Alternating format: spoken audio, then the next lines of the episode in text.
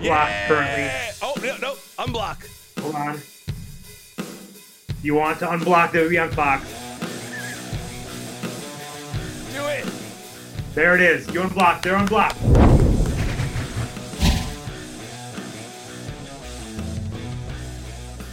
What's up, all you lovely people? Welcome back to another edition of Out of Character with me, Ryan Satin. I really enjoyed last week's conversation with Rey Mysterio, but this week I've got another person who I can't wait to chat with. They've got a big match coming up at NXT TakeOver in your house, and there is so much to discuss with them. I want to get them on here now. Former NXT champion, three time NXT North American champion, former NXT Tag Team champion, and NXT's first ever Triple Crown winner, Johnny Gargano. Johnny, thank you so much for joining us on the show this week. Thank you, Ryan. It's my pleasure. So, let's address the elephant in the room here first because there's a big elephant we got to talk about here right from the beginning. Can you unblock the WWE on Fox account? Because the social media guy is really bummed about it this whole time. And we've got you on the show now. It feels like this is an olive branch, and we're going to be tagging you in a bunch of stuff. So, would it be possible for you to unblock us now? You know what? I, I Otis and Mandy, I think, is officially dead. So I, I'd assume their opinions on the best couple in WWE has changed, and now it is me and Candice. So I will unblock them, but they do have to say that Johnny and Candice are officially the best couple in WWE. So that's that's my that's my terms here. I, I will say I cannot tell you. So I believe I when I had the idea to block them, I was laughing like a little schoolgirl and showing Candice like, oh, I think I'm gonna actually block them. and then I did. Just know it has stung him this whole time. Like he's like, man, I love Johnny Gargano and, and I love Candice LeRae. Of course, I think they're one of the best couples in WWE. He's like, even yesterday, I love that you remember the reason you blocked them because even Yeah. yesterday when he brought it up to me, he was like. Mandy and Otis aren't even a couple anymore. Can we please move past this? You know what? Hold on. Here we go. I'm pulling it up on my phone right now. Are we getting the unblock Hearing right that, now? hearing that from you. It's, it's blocked yeah. currently. Oh no, no, unblock. Hold on. You want to unblock WWE on Fox? Do it. There it is. You unblocked. They're unblocked. There you We're go. back, everyone. We're back. There you go. Round of applause. If if G screws this up and says that you guys aren't his favorite couple going forward, there's no forgiveness. Got two this point. strikes. He's got two strikes. I got a quick block finger now. All right, well, let's get into the good stuff. How much of your real, true self would you say there is in the character of Johnny Gargano right now on NXT TV? Oh man. So I mean, you just talked to me, and we've known each other for a long time, uh, and you can see how I act in real life. What with blocking WWE on Fox and whatnot, but so it's funny because people would think that when I was like kind of the lovable underdog Johnny Gargano, they think that that is the real Johnny Gargano, but it, it's horrifying to say. But I think what you're seeing on television right now is as close to the real Johnny Gargano as you're going to get. Again, horrifying to say, but a lot of these things that come across, a lot of these ideas are just things that I do when I'm goofing around. Like that whole Johnny Gargano hates wheels thing. That was literally something that I I joked about in rehearsal. Like they announced the wheel, and I was like, "Oh, I hate wheels," and everyone laughed. And when I saw everyone laugh, I was like, "Oh, that might be something there." So then I started doing the "I hate wheels" thing, and that became a thing of its own. So I think it's just really fun right now for me to be able to I guess just do anything and get away with anything now. it's super fun, man. I'm having the time of my life. So would you say then you would you have more fun playing a heel than you do a babyface? Oh yes, so much. You can get away with so many. Uh, and people forget, like I was a heel on the Indies for basically a lot of my career. Like it's what I was most known for until I came to WWE, until I came to WWE, and then I started being that lovable underdog Johnny Gargano. So that was something I kind of had to get used to. Uh, but it is so much. I'd say it's so much easier to be a heel because you can get away with anything. Like you can see, like when we did the Way Christmas special, like that was basically all of us in a room filming and just making stuff up on the fly and being like, this is funny. And like Austin saying something, I'm like, oh, that was great, say that. Or Indi saying something, I'm like, oh, that's great, say that. Or me being like, oh man, I got this extra PS5 box. I think I'm gonna give it to Indi as a gift that she can unwrap it, and then that's when the indie wrestling name could be inside of it. Like I, literally, it's all of just these ideas, and luckily I get the freedom to kind of play around with it a lot. I mean, that's so cool that you have that freedom. I think a lot of people uh, assume that every single little thing is scripted for you guys. So it's cool to hear that you get to have kind of that um, improv fun when you when you do those kinds of things.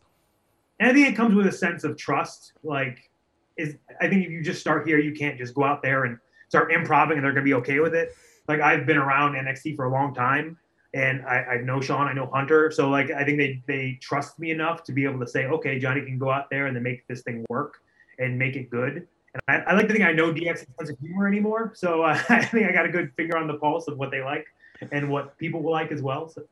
It's funny hearing you talk about your your indie run and being a heel then, because I remember watching you at PWG shows before you were in NXT doing the babyface stuff, and I, I'll never forget. I was talking about it the other day. It used to crack me up how at those PWG shows, like one side of the room would be the Gargano section, and the other side of the room would hate you, and there would be this like this this yeah. uh, battle between sides all the time, and it used to be so much fun. I'm very polarizing. I don't know why. I don't know why I'm so polarizing. Like I'd like to think it's pretty cut and dry, but I, I do find a certain section of the audience really loves me, and they think I'm the best in the world, and then a certain section of the audience hates me. They think I'm the worst in the world. So it's pretty fun that I guess people can have these opinions. And, and honestly, I'm just glad they care enough to have an opinion about me. So I think what John Cena says, as long as they're making noise, that's all that matters, right? So, what do you think it is about you that's so polarizing to people? I don't know. Maybe so. I'm gonna say so. Everyone knows I'm kind of an undersized guy for being a professional wrestler. I, I guess in this current climate, maybe not so much so. But so I guess I, know my fan base, and I'm a nerd at heart as well. So I always used to say, if you know, I can I can look out in the audience. If I, I got the kids, I got some of the girls, like I got the guys that kind of look like me, the kind of undersized, nerdy guys, like they can see themselves in me, so they can cheer me on. But then I feel like there's also a section of the audience that is like Tommaso's, like the, the burly, bearded, like rugged men, and they do not like me at all because I'm this little guy who should not be in wrestling anymore. Uh, so yeah, I think maybe it's that. Maybe it's the size thing. Maybe it's just how I act. Maybe it's how I wrestle. I think there's a lot of things in this current day and age that everyone people a lot of people have different opinions on things, obviously. But I'm gonna say maybe the the size thing is a big thing for a lot of people. Yeah, that, that definitely makes sense with the old school crowd for sure, and and the the guys who expect all their wrestlers to be. Me and Adam Cole joke all the time. If you are a fan of the Attitude Era, you hate all of us. yeah, that's it. But I feel like you guys, I don't know. I feel like you guys do such a good job of turning people's opinions once somebody does give you guys a chance because I could 100% see that. My dad is that type where he likes the big guys. And I remember I took him to a PWG show once and he was not expecting to love it. And it totally changed his opinion of, of that style of wrestling and being like, oh, this rules. Same for when I took him to an NXT show. He was like, oh, this is so different than what I'm used to. And I think that it just takes someone kind of being seen it one time to kind of turn a little bit and, and enjoy what the, the current wave is doing. I think that speaks to the climate as well, to where I think people make up their mind so quickly. Like they see a picture and that's their first reaction to things is like they'll see a picture of me and they're like, oh, he doesn't look like a wrestler. And they then they're like, oh, I'm not gonna watch that guy wrestle. To whereas I think if you give me a chance and you watch one of my matches and you see there are stories to be told there are stories that are are out there that maybe you can kind of relate to or or associate with. So I think it just comes down to people not giving things a chance or viewing things with an open mind. Because I think people make their mind up so quickly and they just kind of stick and dig their feet in on that opinion where they don't want to change that opinion if something comes along that might change their opinion prior to joining WWE, was creating a character for yourself something that you focused on at all? Because the era of indies that you came up in was much more about the work rate than anything else. Yeah, and so that's a that's another big thing. So now we're just getting into all these critiques about myself. Uh, I see that a lot, and that's something that I don't know if they made me mad, but uh, people are all like, "Okay, he's a great wrestler. Man, he is a great wrestler." But what's his character? Like I don't get what his character is. Like so a lot of guys like me get that nowadays. And I kind of took that to heart. I was like, okay, when I when I came up with this heel incarnation of Johnny Gargano, what you see on TV currently. I was like, okay, well, people know I'm a great wrestler, but let me challenge myself now and show them a completely different side of myself they haven't seen yet. Let me dress up in in crazy clothes and wear a headband and and do these outlandish things hate wheels and have these irrational fear of inanimate objects and just all this crazy stuff that I can kind of throw it on TV. Uh, so the way Johnny Gargano was kind of my like, okay, I showed everyone that I can have great matches, but now I'm going to show everyone that Johnny Gargano can be a full fledged character. He can go out there and he can entertain you in different ways as opposed to just a wrestling match. I find that incredibly fascinating because I, I think that, you know, you really have, you know, each along the way of your in your NXT career, you really have proven different things. You've proven that you can have, you know, 45 minute matches that tear the house down that are some of the best matches in NXT or WWE history. You've proven that you can have one of the best storylines in WWE history in my opinion. And I like that now you have challenged yourself again with the way as a heel to try of ex- to, to expand your character in ways that people might not uh, have thought that you could do. I think that's really cool that you don't try to stay in one place all the time. I feel like that's been the constant flow of my career to where, like, especially in NXT, where I started in a tag team with DIY, and it it became okay. Well, Johnny's just a great tag team guy, and DIY broke up, and then me and Tommaso had these mat. Me, me and DIY broke up, and then me and Andrade had these matches. Like, oh well, he's just a a great singles guy, but can he tell a story? And then me and Tommaso had our feud. Like, okay, well, they can tell a story, but you know, what's his character? And now I'm doing the way thing. So I feel like every single time I just try to try to reach them goalposts that people keep moving. I feel like every time I do something, people move the goalposts, and I got to try to get to that goalpost now. So I'm waiting to see what the next thing is. But I mean, as an artist and as someone who is creative, that just challenges me to change things up and try something new. And I think in this business, like that's where long, longevity, longevity, longevity, uh, whatever that word is. I got what you meant. Uh, long, uh, the being being around for a long time, whatever that is. Uh, I think that's where that comes in because the more you change, man, I get it. It's a TV show. You don't want to watch the same character on that show for five years. I 100% get that. Uh, especially for me being in NXT for so long, I felt like I needed to evolve. I needed to change. And what you see on TV right now is a result of that. Did you push for having your own faction of, of you and Indi and Austin and, and Candice? Yes. Uh, so towards the end of my babyface run, I was, like I said, you do something for so long, you just get bored with it, man. And I was creatively stifled to where I was like, oh, there's nothing more I can do. I feel like I need to turn, I need to change. And, and Hunter obviously felt that same way. And the the pitch originally came with like, oh, what about Candice? And I was like, well, Candice feels the same way, where she feels like she's done a lot as a babyface, but we both feel like together that package could refresh both of us. And then it came the idea of like, well, I think I'm doing this Gargano way thing. I think a faction could be a cool thing. And then the idea of evolution kind of came in my mind. Um, and Austin Theory was a guy I worked with in Evolve. Um, he was kind of just toiling around as well. And I kind of pitched it as look, like he could be the Randy to my Hunter uh, and I can kind of help him like kind of improve and get confident on screen and get comfortable and give him a spotlight. And then Indi was someone that we were big fans of. Uh, and we kind of likened her to Dave Batista. We call her Big Dave all the time. Uh, so you, we kind of likened it to evolution to where like you kind of introduce these two new characters on screen and give them a platform to grow in and get comfortable. And I think like it's worked wonders for Indi and Austin.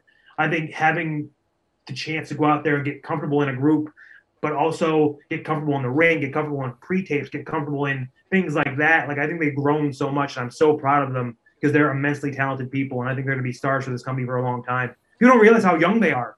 They're freaks of nature, man. It's crazy. Me and Candice are old. I was gonna say that about Indi, man. I think when you see Indi in some of these backstage segments that she's been doing with Dexter Loomis and the in-ring stuff, and just in general her whole storyline with him, you're like, man, this girl has so much talent for such a young age that man the sky is just the limit for her i feel like and considering how much she's already accomplished and shown in such a short amount of time on nxt yeah we're so proud of Indi, man. Like especially like looking at the street fight a couple weeks ago we were working with that working on that elbow drop with her in a ring. And that was the first time she's ever done a match with weapons or anything like that. Uh, and of course, she's with Candice, who is the, as you know, as you were probably there live for it, uh, the the queen of street fights and whatnot. Uh, so it was so cool to see Indi go out there and hit that springboard elbow to the floor through a table. Didn't even think twice about it. And like she's such a star. Uh, when we do any rehearsals or anything like that, people always wonder like, oh man, is she gonna be okay? But as soon as that light comes on, she's got it, man. Like I don't know, like the word it gets thrown around a lot, but Indi Hartwell, she has it. She's gonna be a star for a really long time. I think she's someone like you too, who is just such a student of wrestling too, of where she's watched it her entire life. She has always been a fan of it since she was, you know, this tall, and I think that that helps her a lot too because she's just she's she's just ready to, for the opportunity. It's funny, like just hanging out with them. How I, I think I did the tweet a while ago. How we're not a faction, we're a family. And when I pitched this whole faction idea, trust me, the whole sitcom family thing was not something I pitched it just like I remember when I was still a babyface and I would write these emails. I sent out a long, like so many page email of just different ideas on factions and who we can feud with and who can be in it and music and what we can wear and just things like that. Because I was just trying to think of different things I can do and get ready for the, the time when we I'd be a heel. Uh, but the night the sitcom family thing is not something that I pitched. It was just something we kind of leaned into, and it came when we filmed the Christmas special to where everyone was just kind of interacting with one another. And we would joke around a lot and call Austin Indi our kids because they kind of look like just big versions. Of, like we made them in a lab. Uh, so we would call them our kids. And it just kind of became something that kind of took off on screen. And that just became our dynamic. And people kind of really latched onto it. And it is something that is incredibly different. I never thought I'd be a, a 90 sitcom father on a WWE show, but here I am. I was gonna ask, are there any like sitcom dads you've taken inspiration from for your for this new role? No, uh, I, I, think I, I, got a lot of Tim the Toolman Taylor. I think. It's got to have some more sound effects in your in, that you can do yeah, out, out loud. That's true. so, what was your reaction? I'm gonna go back a little bit. What was your reaction? when you first started working with NXT and you were working without a full contract, um, and you got to keep working the indies as well. How was that for you? Did you enjoy that, or did you hope that you were you kind of bummed that you didn't have a full on NXT contract at that time? So it was such an interesting time to where we would come and do these NXT shows, but we wouldn't even know if we'd be booked for the next one. So it was just it was kind of a handshake deal to where we would hope we'd be booked because I think that story's been told to death. But me and Tommaso were told no at our tryouts. We were told there's no room for us currently. And then they found a spot for us in the Dusty Rhodes Tag Team Classic. That I mean, what you saw on screen is pretty is all real uh, we were working with a lot of uncertainty. Like I'd have to text every week and ask if I'm going to be used for television because I didn't know. Uh, but obviously, my goal and my dream was to be here in WWE and to work for NXT because I really wanted to be a part of that product. I'd sit home and I'd watch the takeovers. remember me and Tommaso would text during the takeovers. I believe it was uh, uh, Sami. We'd watch Sami and Kevin, and we'd be like, "Man, like this is such a cool environment, such a cool atmosphere. Like we want to be a part of this." It just felt like such a cool vibe and the place to be. Uh, so when we were told no at our tryout, we were heartbroken. We didn't we didn't know what to do, but we were kind of given that chance in the Dusty Rhodes Tag Team Classic, and we kind of viewed it as, man, we got to make the most of every opportunity because we don't know the next time we're going to get one. And it was so wild though, just to be able to go and do an NXT taping, but then go and do an indie match as well. I remember one WrestleMania weekend, I I was wrestling for Evolve, and I would do like a show in the afternoon. I run over to Axxess. I do an NXT taping, and then I run back over and I'd wrestle again at night back at Evolve. Like it just it was such a wild time. Uh, yeah, man. Like, it, but now looking back on it, like things worked out so perfectly, and I wouldn't change a thing because it just it made us work that much harder. Because, like I said, we didn't know the next time we get an opportunity, so we had to make the most of every one we got. You know, it's it's funny now looking back on it. I feel like God, in today's NXT, you'd never see that situation where someone isn't really oh. is there as much as you guys were, but not really on a deal and and being spotlighted like that. I feel like you rarely see that nowadays. No, I don't. I don't. I, I don't think that time period of wrestling will ever happen again. I think that was a one of a kind situation. It's funny when also when I look back at that era and I was looking at your your cage match and I was looking at the matches. It's it's just it's so weird to see you going from like NXT to like Evolve to like random indie in the middle of nowhere to like you know just all these back and forth things. You're like, man, but I feel like I feel like you guys being I feel like you guys doing that did help a lot of indies at the time get some eyes on them that might not have been there before.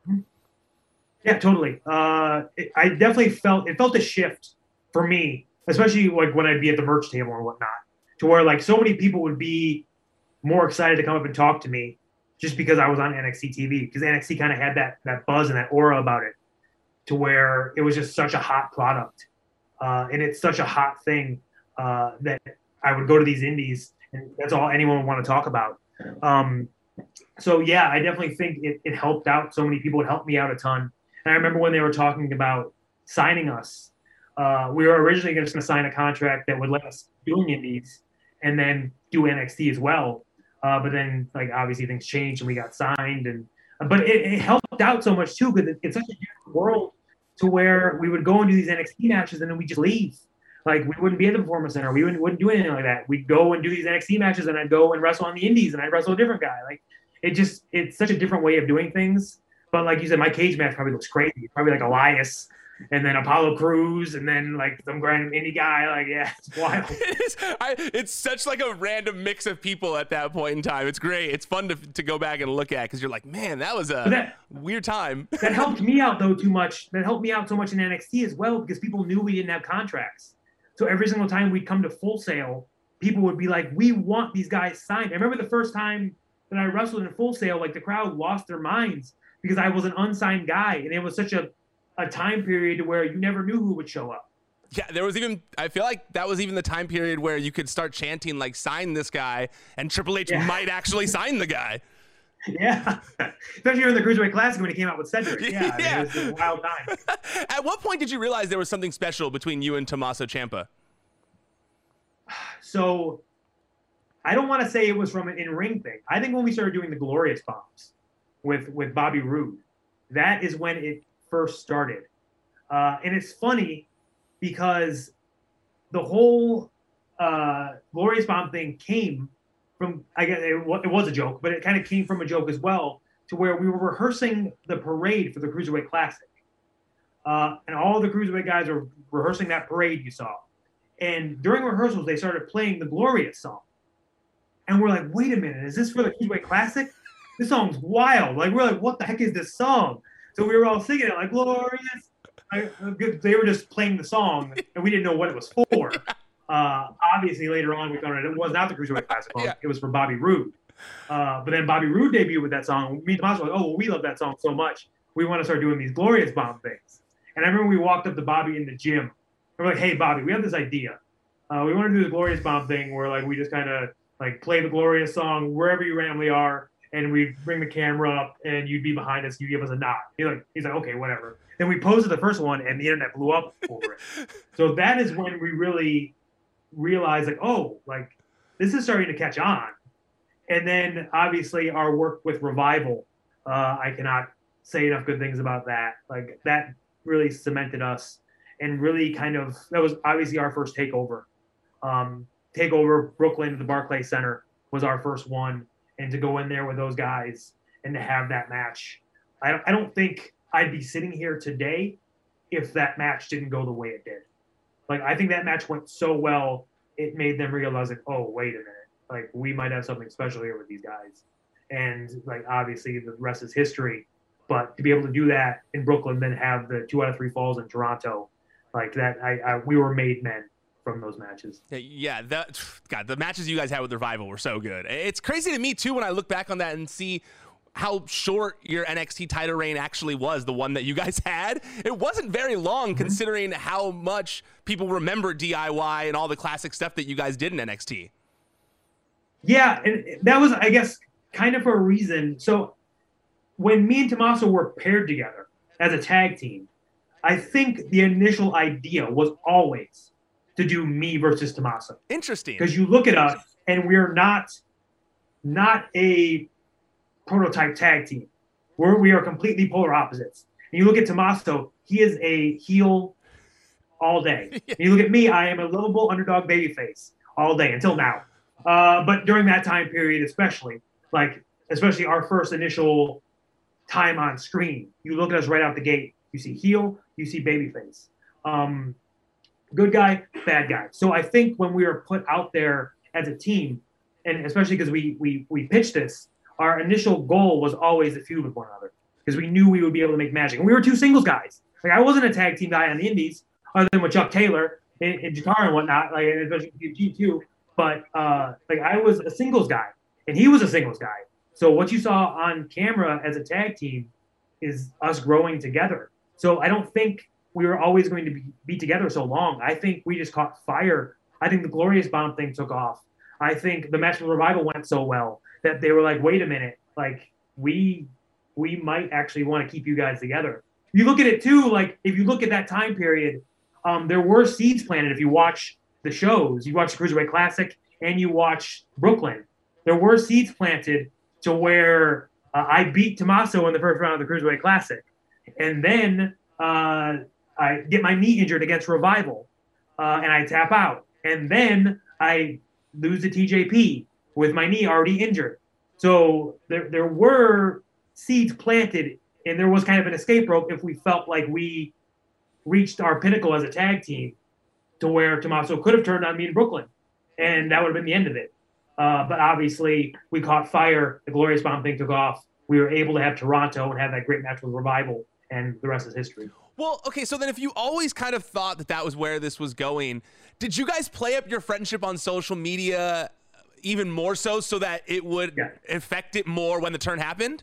Yeah. So that was all intentional yes. back then? But, no, but like, so we played up our, our friendship on social media, but it was real life. Like, so me and Candice got married. Um, and we moved to Orlando a couple weeks after that, and Tommaso moved in with us. We all, us three, we lived together in Orlando. The first in our apartment in Orlando, we all moved. I moved from Cleveland. He moved from Milwaukee, uh, and me, Candice, and Tommaso lived together in an apartment for at least a couple a year or so uh, in Orlando. So what you saw on camera, yes, we were playing up our friendship, but it was very real. Like we were just amplifying it or showing social media even more. Like the I remember the very famous one of us with the Festival of Friendship to where Tommaso's moving the TV. Yes. We posted that picture. Uh, and we obviously knew where we were going with it, but we wanted to have fun with it as well. Uh, and yeah, like we were able to do that. But like I said, like our friendship like grew so much. It's just it's it's something that we we put a lot on social media because we realized that where we were going, but it's also something that's very real. I rewatched the the unsanctioned match to prep for this interview, and it really is a masterpiece. Like you guys really killed it in that match, and the crowd was so hyped for it the whole time. How much adrenaline was running through your body as that match began, and you knew this was finally going to happen? So I always, especially during that period, I always had a fear, especially in Gorilla, that people were going to start turning on me. Being like the lovable underdog babyface, it's really easy to for a crowd, a portion of the crowd, to start hating you, as, as we've already discussed. Um, I just remember being in New Orleans and being in Gorilla during Tommaso's entrance, and I will never have a feeling like that again. To where I watched Tommaso make his entrance, and if you haven't seen that, just watch the entrance I have never seen a man so universally hated. Like the entire arena hated Tommaso that night. And I just remember sitting back and getting goosebumps and thinking like, "Oh my god, this is going to be crazy." Because it was such a wild environment that when my music hit and the crowd lost it, I did my entrance. I was like, "Oh my god, this is this is why we do this, right? That this is the this is why we do what we do. You have a good guy that's universally loved. You have a bad guy is universally hated. Something you don't get anymore in this day and age. Everything's so shades of gray, and people like one thing, people hate one thing. But during that time period, you had two guys who, like a hero, a villain. Like it was such a great story that luckily, I don't say luckily, but I mean, Tommaso tearing his ACL uh, and going away for a little bit, like made that story prolong and made people want it even more. Like I don't, I don't think things could have worked out more perfectly because obviously the plan was not for Tommaso to tear his ACL during that ladder match. Uh, that was not supposed to happen. I remember uh, uh, like like tearing him tearing his ACL obviously made that story last even longer. And then I was able to go on a singles run and had that match with Andrade that cemented me like as this kind of A1 baby face. And then for him to come out and ruin that moment that I had in Philadelphia, like man, like we could not have dreamt it up any more perfect. Yeah, no, I completely agree. I feel like as terrible as that injury was, it absolutely strengthened your guys' feud in the end because ultimately it allowed you to become a single superstar on your own in NXT and then to pick it back up again was just oh man i when i watched it again last night for the reasons that you just said i had goosebumps the whole time watching it because we don't really get to see a universally hated heel and a universally loved babyface to where the entire crowd is in is in full agreement here of who they are cheering for and who they are rooting against and those near falls when you guys are able to do that just like uh, like gets me. I know I know who wins the match, and they still get me when I watch it back. That's how great they are. Yeah, man, that's that's the beauty of what we do. Like uh, that, that's a time period I'm gonna look back on as like I don't want to say I reached my peak, but I mean that was that's like something that is gonna go down in history that I'm incredibly proud of. Did you have any extra pressure seeing Shane McMahon in the front row when you had that match? So I don't think so. Like so it was I was very lucky to where so I had that match with Andrade in Philadelphia, and that was the one where I was kind of like, okay, like I just main evented a pay per view, I main evented a takeover, singles match, like it was universally praised. I was like, okay, well, like it gave me a lot of confidence going into this one, to where I was like, okay, I feel pretty confident that I know what I'm doing. it just kind of gave me that that self assurance to where I was like, okay, I'm gonna go in this with Tommaso, and having a crowd like that just makes things so much easier for you. You mentioned earlier that you know you would put in little things that you you know that fans could notice, like with the knee and the you know you winning and all that kind of stuff. Is it fun for you to find ways of doing that to to reward viewers with a keen eye? Because you do that yeah, a lot. So I feel I mean, like you and Ciampa did that a lot in your feud. There was like a lot yes. of little things. And that was on purpose. Like we'd sit back and we'd obviously, uh, whether it be social media or whether it be on camera, we'd always think of the little details. And uh, we were very lucky as well to where Shawn and Hunter obviously had a blood feud, and you have a good guy and you have a bad guy. And I patted myself obviously after Shawn a lot, and Tommaso patted himself off Hunter a lot. So it really worked out for us where we were able to sit down with those guys and kind of map this thing out and plan this thing out and have their their mind because they're two of the smartest guys I've ever met in wrestling, in life in general. Uh, they have such a, a, great mind for this, um, but that's no secret. Um, but so I'm a big Marvel fan, obviously. I think that's pretty well known by now. But I, I love I love Easter eggs. I love callbacks. I love things like that. And I think all the time, man, like why can't wrestling be like that? Why can't we have long term storytelling where we reward viewers for tuning in? And I think that is the thing that wrestling needs more than ever is you need to reward the viewer for tuning in every week, or else they're going to feel like they are wasting their time. And no one wants to waste their time. Like, that's why I try to put so much thought into what I do when I can have control over it. I try to put so much thought into what I can do. It came down to even, especially when on my takeover run, down to my gear. I put so much stress and pressure on myself to where, like, okay, I couldn't just wear a particular gear just to wear it. There needed to be a reason why my character is going through this struggle there need to be a reason I can relate to this character that I'm currently inspired by. Um, so I, I try to put even the minute details into everything I do, just because I'm a wrestling fan. I know what it's like. I, I, I am a fan of pop culture and things like that. So I, I like to be rewarded for viewing something, and I, I think wrestling fans should feel the same way. You know, on that topic of nerd stuff, you know, Star Wars, Marvel, Disney, all that kind of stuff. I want to talk to you about one non wrestling related topic, and that's Disneyland, because I love Disneyland. And I have a, one question that I want to know that I've been dying to talk to you about. And that's Club 33. And for those of you watching who maybe don't know what Club 33 is, it's like a private restaurant inside of Disneyland that you re- it's very very very hard to get into. And Johnny ate there once. One I don't know if you've eaten there more since. Uh, what, one. Only once. What was that like? I'm so jealous. I've always wanted to talk to someone who's eaten at Club 33. Amazing. So wrestling has allowed me to do and meet a lot of amazing people that uh, work in different walks of life. Uh, and Candice obviously is a huge Disney fan. Um, she was more of a Disney fan than I was growing up. Like I never went to Disneyland. I never went to Disney World. Uh, I never experienced any of that until I met Candice. And obviously we got married at Disneyland. Um, and she always wanted to go to Club 33. And luckily, one of my buddies, named one of our buddies, named Eric Goldman, uh, he had reservations at Club 33. Uh, and he asked us if he wanted to go, and of course we took him up on that opportunity. It's, it's amazing, man. Like it, it's such a cool thing. Like like I said, we've gotten the chance to do so many cool things.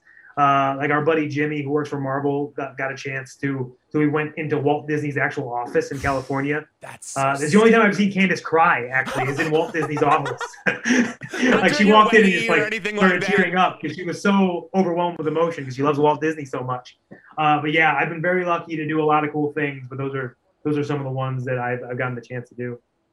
Um, dude, that's so cool. Wait, the, the Walt's office thing, that's awesome. I didn't know that. Yeah. That's so rad. As, Yeah. as a, I'm a SoCal kid like like Candice, so I too like I grew up 15 minutes from Disneyland and loved going growing up. So that's awesome that you guys did that. Yeah, our buddy like works at Marvel, and they offered up like a like uh, a like a a raffle, and if you won the raffle, you were able to go into Walt Disney's office because it, Damn. it, they don't give tours very often. Damn. And he invited me and Candice to come too, uh, so we we got the chance to go do that. With Club 33, isn't there like animatronics in the the restaurant too, or something like that? Like birds or something? Uh, yeah, I, it, it, it's. I, I'm trying to remember because it's such a blur. We, we're, we're trying to take everything all in, and obviously, like Club 33 has special exclusive merchandise that you can only buy in Club 33. And me and Candice are big merchandise people, yeah. so and it's expensive. It's too. I was like, oh my god, we're gonna go freaking broke at Club 33. Uh, shirts because are that Candice's gonna want expensive? Are the shirts expensive? But we did get, yeah, we got, yeah, of course we did. Yeah, we got merchandise, of course. Uh, all right, rank the top five. Happy wife, happy life, man. Come on, that's mean, whatever she wants. Uh, yeah, I know she loves Disneyland, so yeah, you got to make sure that she that she enjoys it. Rank the top five rides for you at Disneyland. What do you think are the top five rides at Disneyland? At Disneyland. Okay, so that's You can include Disney it's- World it's too if you want. Disney World, Disneyland, any Yeah, Disney place. okay, so number one right now, my favorite ride currently is Star Wars: Rise of the Resistance. Uh, I think that is such a it's a such an amazing ride, such an amazing experience. Uh, so Star Wars: Rise of the Resistance. So I'm not going to put them in any order because that's just going to be too hard for me. Fair. Uh, Star Wars: Rise of the Resistance is one of my favorites. Uh, this is Disney World, but Flight of Passage, uh, Avatar. Uh, I been I love. Space Mountain. I'm a. Space Mountain guy. Disneyland Space Mountain is actually better than Disney World Space Mountain. Why? I will say that. Why is that? Uh, uh, so it's just a different. It's a different experience, man. Disney World is it's more vintage and it kind of messes you up a lot. Uh, it beats you up a bit. Disneyland actually does special, uh, like seasonal things Yep. overlays on it. Yep. Like you'll have like the Halloween overlay with the ghosts. You have a Star Wars overlay on it. Yep. The So rock and roller have a little more coaster or whatever. They do like the the Red Hot Chili Peppers one or whatever. Yeah. so uh, Space Mountain. So Rise of Resistance, Flight of Passage, Space Mountain. Um, man, put me on the spot. Uh, whew. There's Astro Blasters. There's uh. Uh, you don't like so Astro Candice is more of a vintage person. Okay. okay. So. Candice loves the vintage rides. Okay. Fair. So she's all about like like carousel of progress and stuff. And I'm like, oh my god, I can't I can't do this anymore. Uh, uh, There's Indiana Jones, Matterhorn, Teacup, Splash Mountain. Yeah. So like so I I'm putting a lot of thought into it. You I know is dead It's internet. I'm not saying anything. It's probably a bad podcast. no, it's, it's very important. I would Uh, like your true opinions here. so mm, I'm so I'm going I'll go Slinky Dog, I guess. Oh wow. Okay. Uh, a lot of Hollywood studios on my list.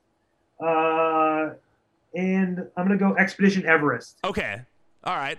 That's a good list. So I, I went really heavy Disney World, uh, just because that's what I'm more used to now. Even though I got married in Disneyland, Candice will probably have different opinions than me. Which do you prefer? So if you ever have her on this, you got to talk to her about that. do you prefer Disney World to Disneyland? Just you personally? So no, which is funny. uh, so Disneyland, I feel, is more compact. You can walk it, so you can go to each park. Uh, and obviously now with Avengers Campus opening in Disneyland, that might take the cake in, in itself. Uh, but I think it's more compact. Disney World's more of like a you gotta being an annual pass holder now is a little easier for me, where I don't feel like I need I have to do everything in one day. Back that was so stressful when we make like the one time trips to where it'd be like we got to do everything in these two days, and you'd be going from Epcot to Animal Kingdom to Magic Kingdom, then you'd be hopping all over the place. You just get so tired. But Disneyland, I feel, is more compact where you can walk a little bit more. So they're both great for different reasons. Uh, we'll go back to wrestling now. Sorry to all of you who are only watching for the wrestling stuff. I'm a Disney guy. What can I say? Uh, that, Bunch of nerds. Want to talk about wrestling? Nerd talk over. Back to the wrestling talk, which is super not nerd talk. Uh, that first two out of three falls match against Adam Cole is just honestly another masterpiece of yours. How daunting is it though to know that you have that much time to fill on a show? So, not that much. Not that daunting. Uh, obviously, I think that's been a, a known thing for me right now. Is I think that's been the, the narrative right now. Johnny Gargano matches go really long at Takeover, uh, but like I, it wasn't. I don't feel pressure anymore to where, like I said, like I had that match with Andrade and it went so well. Then I had that match with Tommaso in New Orleans and that went so well as well. To where I have so much, I guess, big match experience to where I feel very comfortable in that role. Um, but I knew what that night meant especially for me and Adam, like, you know, we both worked in, in Reseda for many years. Uh, we've been friends for a very, very long time. And we always talked about having a moment on a big stage like that, having a match like that. And to be able to go out there with Adam and have that match uh, in the Barclays Center with WrestleMania weekend, uh, the highest grossing gate of all time in NXT history. Uh, it's, it's really vindication for us, too, uh, two guys, two indie guys, I guess, who were told that like we'd never make it, and we go out there and have the highest grossing game of all time. Like, uh, it made so much money for the company, um, and it was so, uh, like people lost their minds over it. And going back and watching that third fall, man, like it was such such a cool feeling. Like I've never, I've never felt a sound like I did when I kicked out of his last shot after Undisputed Era I remember I sat there and my ears were ringing. I, I could not hear because the place got so loud. But to be able to have that moment and have that match with him, but also have like my family in the crowd and have that moment, man, it was such a cool thing. Like it's something you dream of. I remember when I interviewed Adam Cole a few months ago, him saying that that specific kick out that you were talking about uh, was one of his most memorable last shots because it was just that sound is something he'll never forget when you kicked out of that. So, um, and, and, yeah, when I i also remember afterwards. i also remember afterwards. So the kickout happens, and then he like he gets he throws a temper tantrum. He picks me up and he goes to say something in my face. If you watch the screen, uh, and his hair actually gets into his mouth. So as he goes to talk, he almost throws up. Like he goes like, oh. so I remember that visual as well. Like I can't, I can't hear anything, and I just feel a guy grab my face and almost throw up. uh, in the in the in the second two out of three falls match that you had with him that ended in that cage match, how on earth did you just muster up the courage to go off the top of the cage like that, through the two tables? Uh, so I'm not. So I'm not a. I'm not scared of heights. Uh, yeah, but that's still a big fall. You're not standing; you're falling yes, from that. Uh, Adam Cole is definitely afraid of heights, though. Okay. And so it's funny watching all these war games and stuff where he's inching across the inching across the cage. He always gets put in these scenarios where he has to be on something high, even though he's definitely afraid of heights. Uh, like, man, like I, I always dreamed of doing these style of matches when I was on the Indies and whatnot. I'd be like, oh man, I really want to do a ladder match in WWE. I really want to do this in WWE. And like, be in a ladder match, you climb a ladder, and you're like, man, this is really high up here. Man, this sucks kind of. You realize how much things suck when you actually get these scenarios, and you're like, oh no, I of this, and I should not have. This is a bad idea. Uh, and yeah, like especially in that moment in Toronto, being on top of a cage in front of a million or how many people watching, and flying off the cage and going through a table, man, like and almost missing one table and like landing on one table but so like our bodies just took a huge fall. It's just some of the stuff that we put our bodies through. Let me tell you. When I watched that and I, and the unsanctioned match, I thought to myself, God, like I, I it's it's it's easy for me to understand what wrestlers mean now when they say it's harder to take bumps without fans there. Because I was watching those thinking like oh man if they hadn't had the crowd adrenaline pumping through them I don't know if they could still take a bump like that. Like that's a hard bump to take when there's nobody there to like pump you up and like have everyone cheering for you to get you to do it. Yes that definitely helps. All the adrenaline in the world helps. That's why especially now in this current climate when we're doing like like ladder matches and stuff like that and like there's nobody there and it's just quiet and you're climbing a ladder and getting ready to take a huge fall off that thing. It's it's very different uh, I say all the time, like I was trained really well because on the indies, sometimes I wrestle in front of like five to ten people. I didn't realize I'd be doing that now in this in, in my current life, but here we are. Uh, well, I've reached the end of the interview here. I had a great chat, but I, I usually close all my uh, interviews. All, I close every episode here with a few questions about the finishing move of the person I'm talking to. Uh, for you, that's obviously the Gargano escape. So first, who is your favorite person to put the Gargano escape on? So I'm going to say Adam Cole just for the memory of him being put in the Gargano escape and tapping out in in Brooklyn and what that moment meant for not just me but people that follow along for the character and and for the story and everything like that. What's one time you did the Gargano escape that you wish you could take back for whatever reason? Hmm. Man didn't look right. A hard hitting question. Didn't look right. You wish you could have that memory back and do it again. Anything like that. I, I found that it's very hard on a lot of bigger men uh, with a lot of a lot of mass, where their their arms don't really bend that well. Uh, so it's a little harder to maneuver them a bit. Uh, so I can't think of one in particular, but I I I would just say like if it's on a bigger human being, it's a little more difficult. and lastly, what's the most memorable time that you locked in the Gargano escape on an opponent? Man, so it's going to go back to Adam Cole, but it might also go into a version of it against Tommaso in New Orleans when he had the brace. When I used the brace to kind of do kind of a version of Gargano escape ish to make him tap out.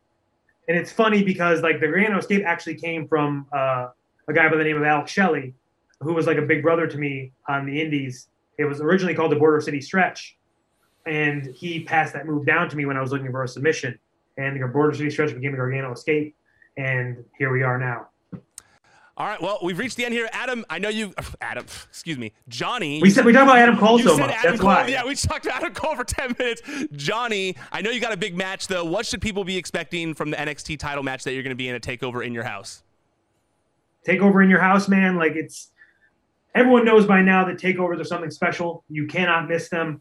Uh, I am 100% going to guarantee that Takeover in Your House is going to be something very, very special, something you do not want to miss. Uh, it's hosted by Todd Pettengill. I mean, come on, amazing. And uh, to give everyone kind of a secret sneak peek uh, into what I might be wearing that night.